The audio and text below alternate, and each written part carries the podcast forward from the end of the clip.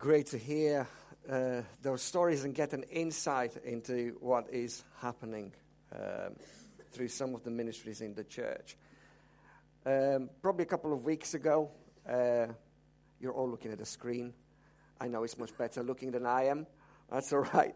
A couple of weeks ago, uh, the, the, the, the results, or at least the initial results of the census, came out. And one of the things that the headlines picked up on, and all the newspapers had it on the front page Christianity no longer the majority religion in the United Kingdom. And I don't know how it hit you, but I think it's, uh, it's been, for probably some people, a little bit of a shock. For others of us who've been saying this and getting. Uh, getting the kicks uh, from others saying, oh, it's not true, it's not true. Um, it's been a confirmation of what we've been observing in our society uh, over the last decades or so. How, how, did it hit you as a Christian, as a follower of Jesus?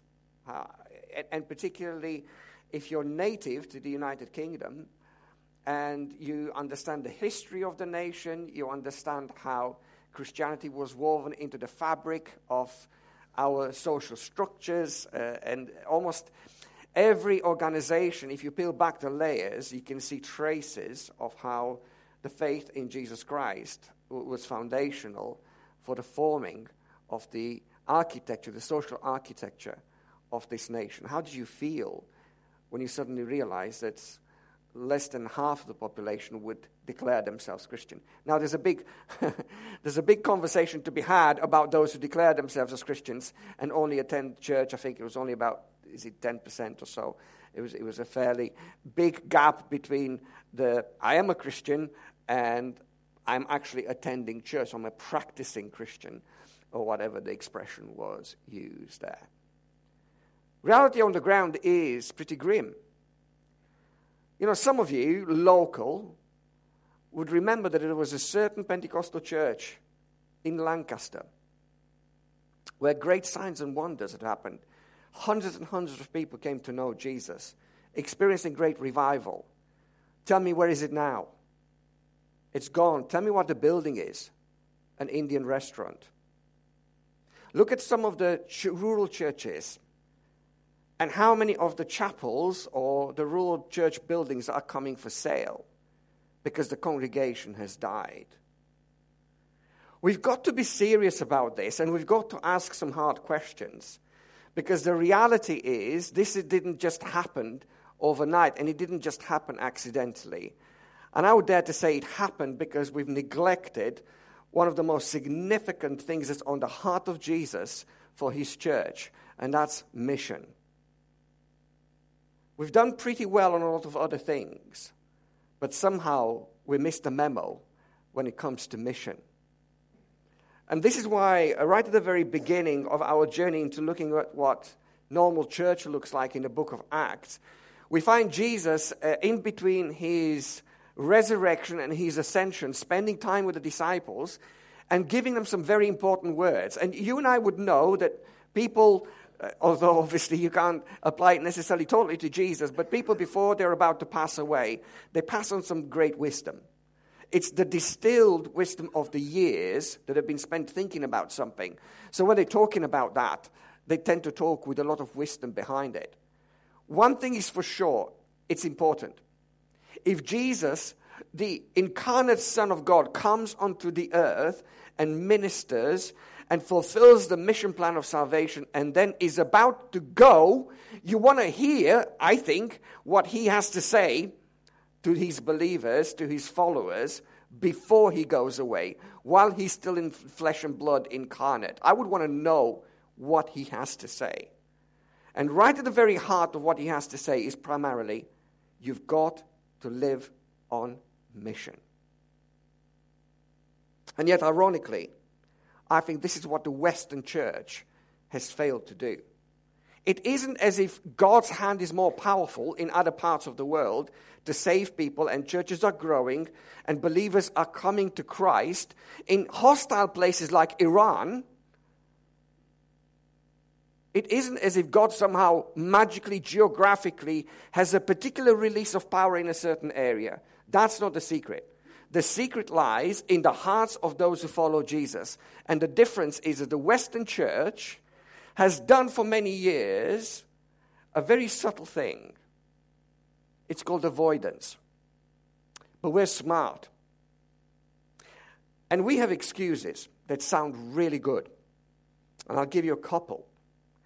The first excuse is this we need, first of all, to get ourselves right.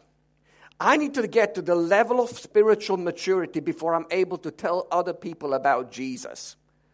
I don't know all the answers. When people are asking me about the mystery of suffering or how the Trinity works, I don't know how to answer those questions. So I will spend the next 40 years to follow Jesus, pretending that I'm learning to, those the answers to those questions. And only then, when I'm ready, I will tell other people about Jesus.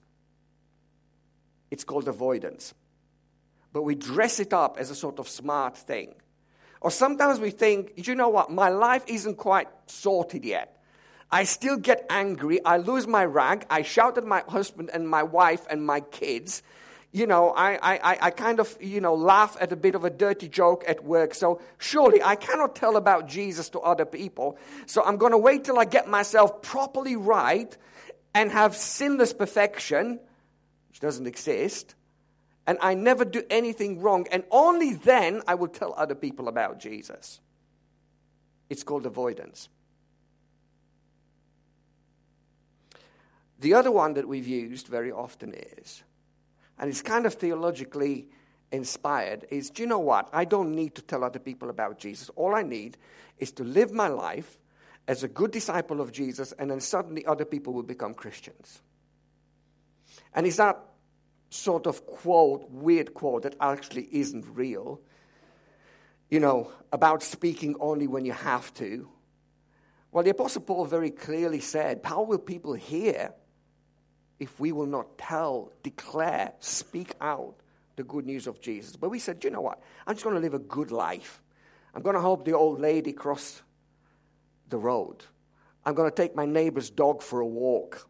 You know, I'm going to give to charity. I'm going to, I'm going to do all those things. And then people will suddenly look at me and say, do you know what? I've just walk, seen you walk the dog of your neighbor. You, you know, what a good person you are. Uh, you know what? I want to follow Jesus. Because that's how it happens, right? It hasn't. And this is why Britain, with the incredible history of Christian influence, with every social structure infused with a foundation of faith, is suddenly now dismantling because we've stopped sharing Jesus. We've stopped living on mission. We've stopped inviting people to come and meet him. And that's why churches are dying. That's why the number of Christians is shrinking. That's why there is such a crisis. And rural churches are closing down, and other churches are closing down because the numbers are getting lower and lower and lower. So, how do we get back? Because this is depressing. And I want to depress you a little bit. If I'm really honest, I want to depress you because I think we're living in a denial, and we need to sometimes hear the truth.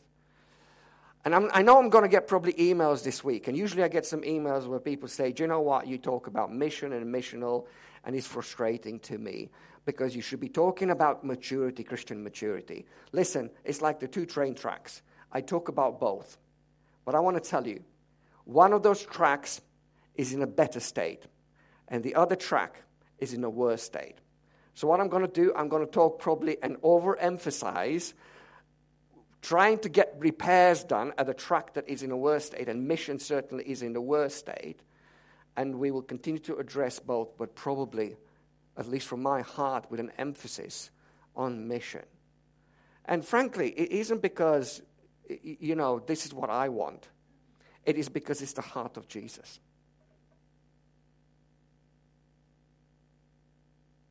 If before Jesus ascended, he spoke about mission, mission, mission, mission, going out, making disciples, baptizing people, seeing people come to him. how can I not speak about those things? How can you and I not embrace the same passion that Jesus has? Would we want to live any differently than to the thing that he loves? Let's delve into the text and see what Jesus has to say. So, this is uh, Acts chapter 1, and we're going to spend some time in, in verses 1 to 11. And I want to pick up a couple of things from Jesus. This is what Luke is writing as he recalls those incidents. Acts 1, verse 1. In my former book, Theophilus, I wrote about all that Jesus began to do and teach until the day he was taken up to heaven, after giving instruction through the Holy Spirit to the apostles he had chosen. After his suffering, he presented himself to them and gave many convincing proofs that he was alive. He appeared to them over a period of 40 days and spoke about the kingdom of God. I will pause here for now. The thing that I absolutely love is that before Jesus is ascending into heaven, he's coaching the disciples. Um, he's spending some time equipping them and preparing them. And it isn't as if Jesus just rose from the dead and, and then just went. He used that time of 40 days to invest heavily in making sure the disciples were edified and built up and ready for the mission that he had for them. And he did that in several ways. It says here Jesus began, uh, until the day he was taken up to heaven, he began to do and teach, giving, giving instructions through the Holy Spirit to the disciples. So he's preparing them by teaching them, spending time and explaining once again what he was about and what he was wanting them to do. It says, after his suffering, he presented himself to them and gave convincing proofs that he was alive. Those people could have struggled with doubt. They might have had questions. And he's making sure that he's spending time with them answering those questions and making sure that they can get as much as possible on a solid foundation of trusting that he is really alive and therefore everything that he said and everything he's asking them to do is legit. So he's doing everything that he can to solidify their foundations. And then he says he appeared to them over a period of 40 days and spoke about the kingdom of God. And later on in verse 4, he says, On one occasion while he was eating with them, he gave them this command. Jesus does life with them relationally. He is there physically present with them. If you want, he's hanging out with them, eating with them. Normal life where they were together. Relationally. Strengthening that. Making sure that they understood that he loved them and he cared for them, and every single one of them was really important to him. So he comprehensively spends that time with them, investing in them, making sure that intellectually they get all the proofs that they need, that they remember his teaching, but also that relationally they feel the emotion and affection that he has for them. So Jesus is spending that time coaching them and preparing them. But then he commissions them. Look at verse 4. On one occasion, while he was eating with them, he gave them this command Do not leave Jerusalem, but wait for the gift my father promised, which you heard me speak about. For John baptized with water, but in a few days you'll be baptized with the Holy Spirit. Then they gathered around him and asked him, Lord, are, you at this time going to restore the kingdom of Israel? He said to them, It is not for you to know the times or dates the Father has set by his own authority. But you will receive power when the Holy Spirit comes on you. And you will be my witness in Jerusalem and in all Judea and Samaria and to the ends of the earth. And after he said this, he was taken up before their very eyes, and the cloud hid him, hid him from their sight.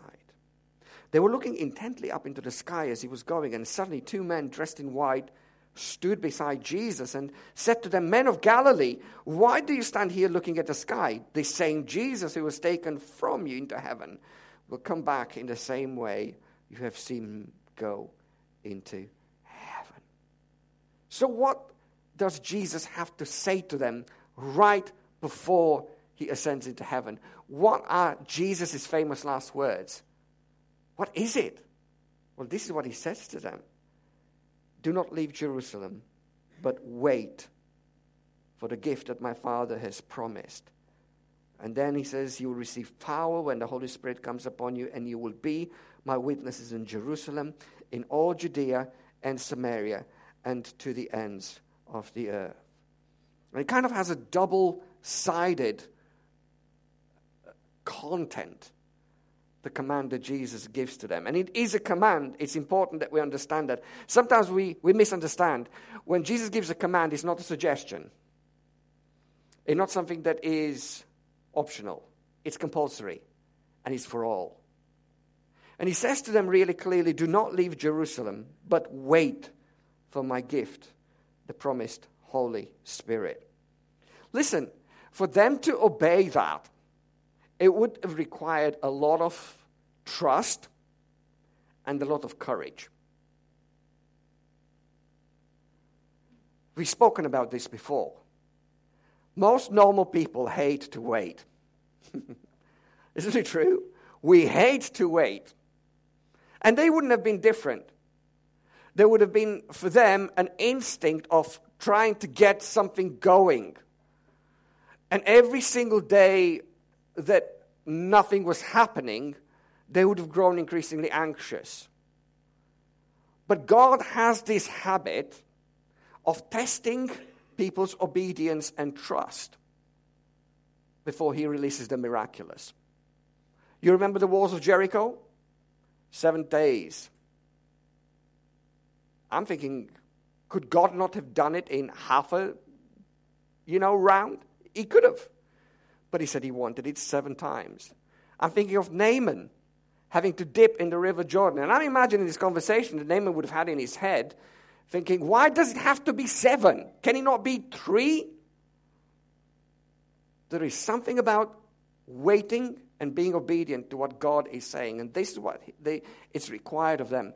And probably, particularly as the days were going by, and they realized that because Jesus was crucified, they, as a follower of Jesus, would have been in danger. The instinct would have been, we got to get ourselves out of here. But Jesus says, wait. Yeah, but it's not safe. Wait. What about our families? Wait. It's not easy. It requires courage and trust on their behalf. But that's exactly what Jesus is saying to them. And it is incredibly essential that they waited. And I'll get you to discuss in the Connect groups, if you look at the questions, why that is incredibly significant. All I can say is that without the pouring out of the Holy Spirit, God Himself coming to indwell the disciples, they would have ended up having to do mission in their own strength, through their own wisdom, using their own resources. Absolute failure written all over it. But instead, they are told to wait so they would be filled with the Holy Spirit who will enable them to testify about Jesus. They're called to receive the Holy Spirit coming into them. And that is significant because most of us, we would say, when God is calling us, like He called those, you would be my witnesses in Jerusalem, Judea, and Samaria, they would have said, I can't do this. I can't do this. Some of them would have said, I can't, I can't be a witness in Jerusalem. Jesus, you just got killed in Jerusalem. There's no way I am putting myself in the firing line saying, Oh, people, you remember the Jesus you killed? I'm one of his followers. Guess what? I want to call you to follow him too. What mad person would do that in their own, you know, sanity, through their own strength? Nobody. So all of them would have said, I can't be a witness in Jerusalem. Some would have said, Samaria? Are you kidding me? You're calling me to go and do open air in Baghdad or Kabul? Are you crazy? Do you not know what they do to people like me? It cannot be done, humanly speaking. Ends of the earth, we're Jewish people. We don't do ends of the earth. It's all about you, God, Yahweh, and our people. We don't really care too much about other people unless they want to come and embrace our God. Can't do that. See why they needed the Holy Spirit? Because it was totally impossible. That's why they had to wait and receive. And that's why Jesus is saying to them, Stay in Jerusalem, wait for the promised Holy Spirit, and then you will be my witnesses in Jerusalem, Judea, Samaria, and to the ends of the earth. In other words, that mission impossible now becomes possible because you receive the Holy Spirit who comes into your life. And then you will go. You will go. And so for some of you, it will be local, as local as Judea. For some of you, it'd be fairly local, but in a very uncomfortable environment like Samaria with people you don't like, people who aren't like you, people who actually don't like you and you don't like them. And for some of you, it's going to be traveling all the way to the ends of the earth. That means that this mission that Jesus has to spread his love has no limits, has no barriers. There's nothing in the way. There's no dream that's too big when it comes to the love of Christ being taken to the whole world. And that's the vision that they receive. But it has to be active. It doesn't, it doesn't say wait for the Holy Spirit, wait in Jerusalem, receive the Holy Spirit, and then just keep on waiting in Jerusalem and stay in Jerusalem. And just, you know, take the old lady across the road and walk the dog of your neighbor, and everybody's going to become a follower of Jesus. Just like that, because you do good deeds. No. That's not what Jesus is saying. When he talks in, in what is uh, seen in Matthew's gospel right at the very end, Matthew 28, verses 19 to 20, Again, it's more descriptive when Jesus says, You should be my disciples. And your calling is to go into the whole world and make disciples of all nations, baptizing them. Here comes the baptism plug baptizing them in the name of the Father, the Son, and the Holy Spirit, and then teaching them to obey everything that I have commanded you. So this is nothing to do about, you know, walking the old lady across the street and taking the neighbor's dog. Those might be nice things for you to do. I'm not dissing them. But that's not what Jesus is saying. He's talking about people coming to Christ, people being baptized, people becoming disciples through teaching. That's what we're talking about. Through the way we share the good news with others. So actually, there's a real focus that is given to the disciples. Because I, re- I can imagine that when the early church had a, some sort of informal leadership structure. Peter certainly was there. You know, he, he was the very natural leader. And some of the others would have gathered around and would have said, let's sit down, get, get a blank piece of paper, sit in our boardroom and try to work out what our vision is, guys. What's our vision? What should we be doing? Well, Jesus doesn't give them a lot of room for maneuver because his vision is very specific and very clear. And he even gives sort of geographical pinpoints so they couldn't say, oh, well, you know what? I don't think we should be going into Samaria. I don't think those people were high on Jesus' agenda. They didn't really treat him very nicely. I mean, you know, the Samaritan woman, she told him, but she was one of theirs. She can do the missionary work, not for us. But Jesus drops that in. It's almost like a pin on the map to make it specific and to say, hey, I'm serious about this. And he calls them to wait and then go. It's interesting that the question that comes from them is absolutely sideways. And again, it's got that smack of what I was saying at the very beginning, what we're very good in terms of, you know, when we don't want to do something, we find ways, avoidance. So Jesus is telling them, wait for the Holy Spirit to come. And then they say, uh, Jesus, can we talk about the second coming? Can we talk about your return? And this is the kind of thing that happens sometimes in church. You know, we bring a message about mission, and somebody says, Yeah, yeah, yeah, but, you know, we've we got to figure out about the 144,000. You know, and only when we figure that out, you, you know, we probably can, you, you know, go and tell our neighbor about Jesus' love.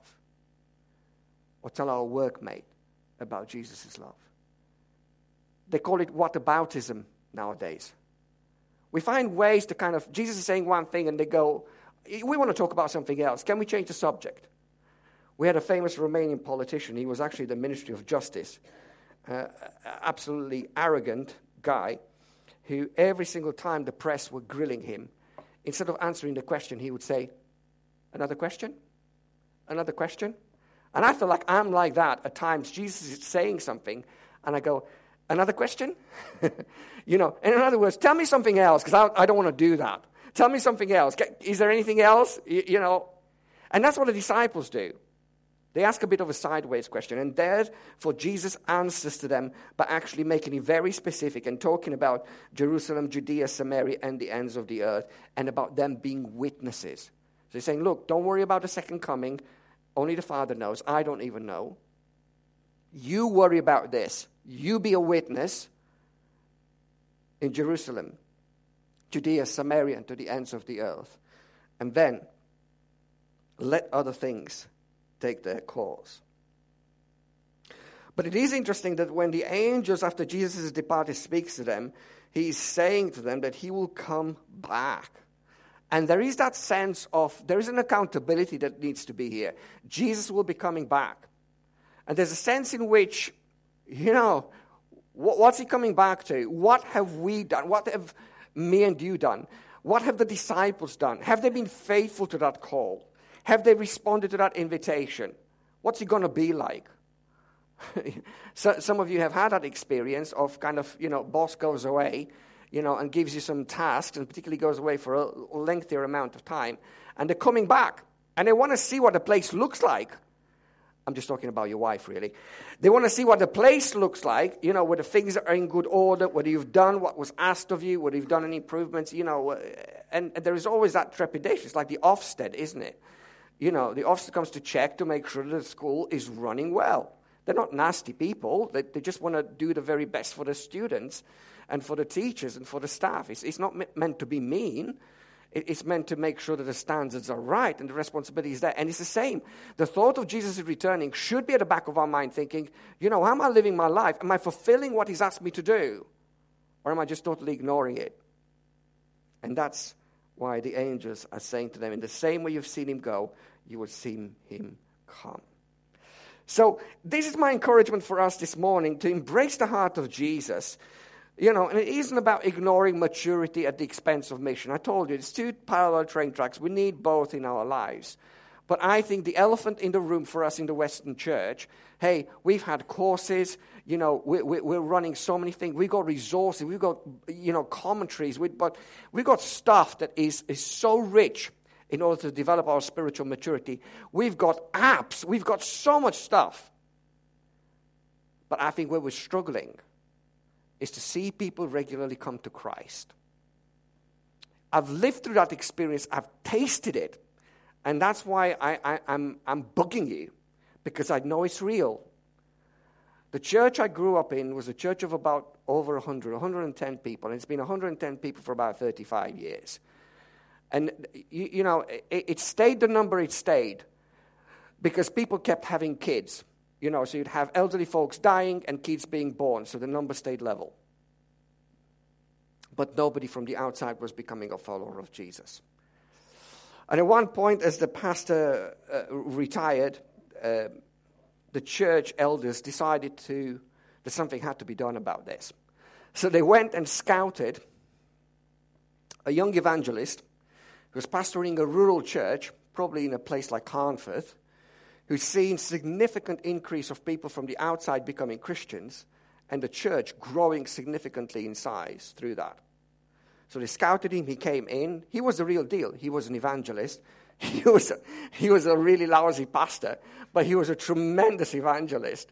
And he, and, and he knew it. And, and, and, you know, he was, he was brilliant like it. But, you know, and he said to the elders of the church, the culture of the church has to change. So we need to become an invitational church. He says, I'll do my job, I'll preach the gospel, but we need people who are going to pray, and we're going to need everybody to bring people so they can hear the good news. Within two and a half years, the church grew to over 800 people, all salvations.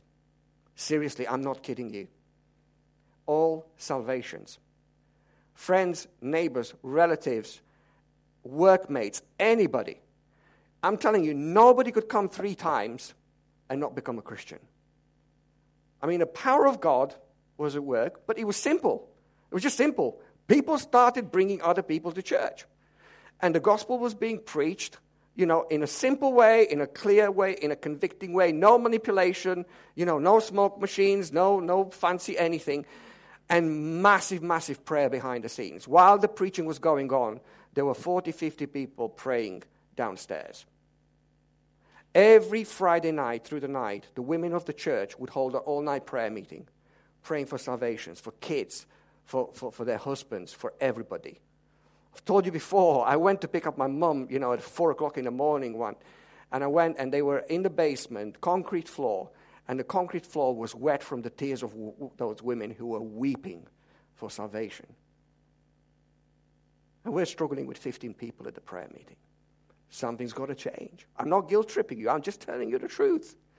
Something's got to change. You can't look over the fence at other places where people are coming to Christ and responding to the gospel, you know, and just simply stay at the well wishing kind of factor. But you've got to look at what's happening behind. And therefore, we need to bring people, we need to preach the gospel, and we need to pray to see those people come to Christ in a significant way. I truly believe it's possible. God's hand is not short to save people. It's not as geographically there's something over the UK that God cannot bring those people to know the love of Jesus. But we've got to do our part. Otherwise, it's pointless. It's just not going to work. So those people received that call from Jesus. And it's, it, it's, it's brilliant. And the two things for me, first of all, we need to be confident because just as those disciples were prepared and coached, we are also called. We've received from Jesus so much, haven't we? We've received a lot from Him. There, do we have the Holy Spirit in us? Okay. There's a few here. Do we have the Holy Spirit in us? And if you're not sure you have the Holy Spirit in us, you know, I want to encourage you. You come forward and we prayed and make sure that you experience that. If you have the Holy Spirit in you, there is nothing that is impossible that God cannot do through you. Whoever you are, whatever your level of confidence is, because it's not about you, it's about what He can do through me and you. So we need to be confident. Jesus has coached us. He spent time with us, just like he did with the disciples, not physically, but he spent time with us. Some of us have been in church a really long time. Seriously, we've got all the, all the coaching we could get from Jesus so we can be confident. But also, we need to have that sense of responding to the calling that Jesus gives us because he does call us. And for some of you, it means staying in Judea. And for some of you, it means going into Samaria. Some of you will stay local in your environment with the people that you know. And God will use you to share the good news. Some of you could be called to spend time with people who, from the outside, others would look and go, man, that's really tough. But for you, because God gives you a heart of compassion for them, that's your natural environment. Other people will look at you and go, man, that's hard.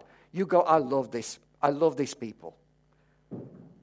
Where is God calling you? And for some of us, it is the ends of the earth. It is somewhere a little bit further. The question is I believe that there is no permission to not be on mission for any of us who declare ourselves as followers of Jesus. So, if I was to ask you the question, where has Jesus sent you? I don't know is not a great answer. Nowhere is not a great answer. You could say, I feel I'm called to Jerusalem, to my environment, to the people, my neighbors. Those are the people God is sending me to. Some of you are saying, God is sending me to Samaria. There's a group of people I'm working with that others find really difficult, but that's where God's given me a heart for them. Could be kids' work. you know, could be working with people, you know, who are elderly you know, other people would say, I, I struggle to work. That's okay, that's cool. We're not all the same. But the beauty is that in the church, God gives us those different passions. So it could be a Samaria, or it could be the ends of the earth. But Jesus is calling you to give, go away. And He has. There's a couple of families from our church who've responded to that. Not everybody's called to that, but some are called to that. That's what Jesus is saying. But what's not okay? If I was to ask you the questions for you to say, I don't know, or nowhere. All of us should be able to answer that question. Where has God called you on mission? And you would say, I think it's here. This is where the heart of Jesus has placed me. And it's simply easy in some ways to identify. And for me, there there, there are some things that would be helpful as questions, and we'll land with this.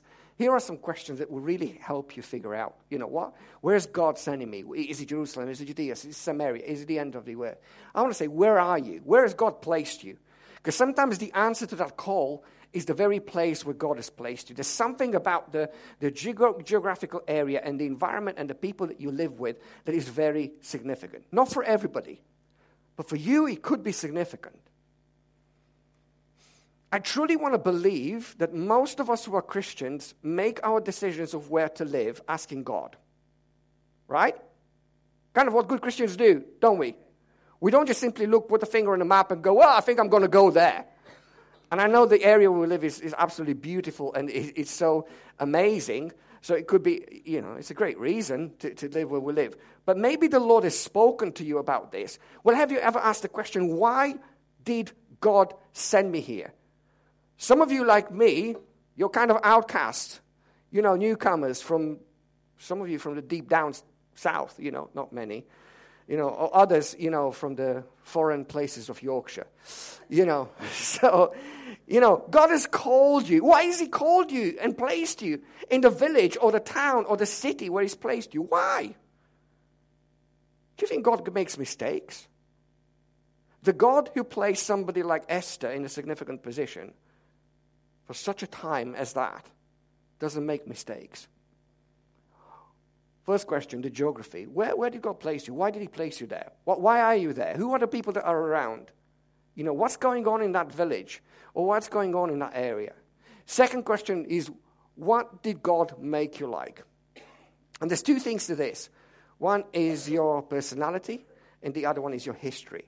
Why did God make you the way He did? It's because He wants somebody exactly like you, with your personality and your history, to connect with other people that would otherwise not connect to somebody like me. How amazing is that? Have you ever stopped and thought about who you are and what you're like? Because sometimes you kind of feel like, oh, I'm a little bit weird because I like that kind of stuff and nobody else. I only met like three people that like that kind of stuff. Well, do you know what? It's because God uniquely makes you like that. And the history, the story of your life, and sometimes the valleys, probably more than the mountaintops, is so significant to the way God will use you and can use you to connect with other people.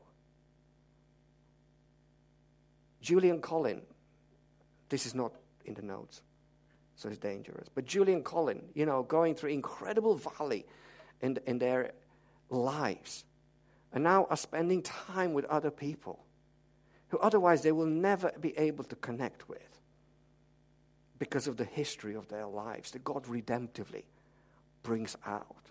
That's the question what did God make you like? And then, last but not least, what has God said to you? It's so amazing. If, I, if we were to spend really careful time, a, time of reflection over the years in different situations, God has spoken to you about maybe a cause or a, a group of people or an area. And sometimes we just, you know, kind of polite disobedience has a way of dulling our senses further on the journey. And I find out with some people that God has spoken to them very significantly about something that God wants them to be involved in their life. And they kind of chosen to ignore it politely because we're polite people. We're not rude people. You know, we're polite and we ignore it and we put it on the side. And God has kind of stopped speaking so loudly ever since because He wants us to return back to that place and say, hey, I've created you, I've got a plan for you, and I want you to use that which I've given you to connect in mission with other people. What's God spoken to you about? Maybe this morning is that little knock on the doors, God saying, Come on, you know we talked about this. I've got a plan for your life. I want you to use you in a significant way. I know you don't think you can do it, but that's okay because the Holy Spirit can. I know you think it's difficult, but maybe it's time to respond to Him. Let's stand together as we respond in worship.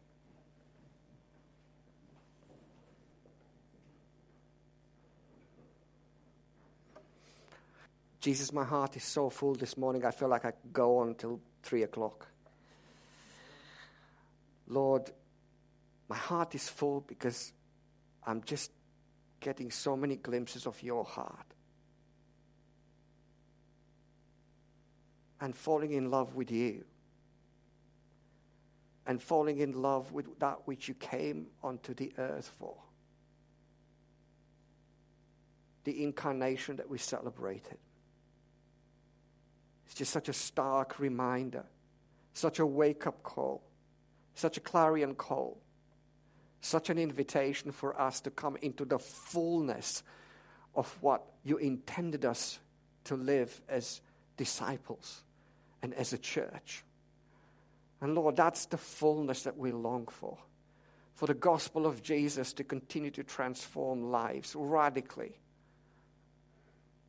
so that the name of Jesus would be lifted up, not just through songs in a locked room on a Sunday morning, so that the name of Jesus would be glorified 24 7 over all the towns and villages and the city nearby us.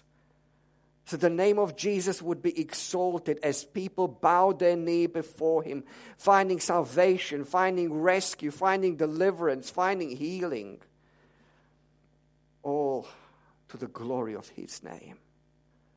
Lord, we want to say yes to your invitation. We feel like we're having to take baby steps and we're so awkward, like a toddler walking, but I know you're okay with that. But Lord, we just long for that fullness and we long for that. We don't want to pat ourselves on the back because it's pretty packed in here on this Sunday morning. Lord, we, we dream of two, three services, of maybe other church plants in other places if it means that people are coming to Christ. Lord, we don't want to live with low expectations of what your gospel can do. So here we are saying we're available. We, we, we're saying yes. Yes, we're like toddlers hobbling about, but we're saying yes. We're saying we're ready to put our hand in your hand. You lead us, Lord. You lead us. Amen.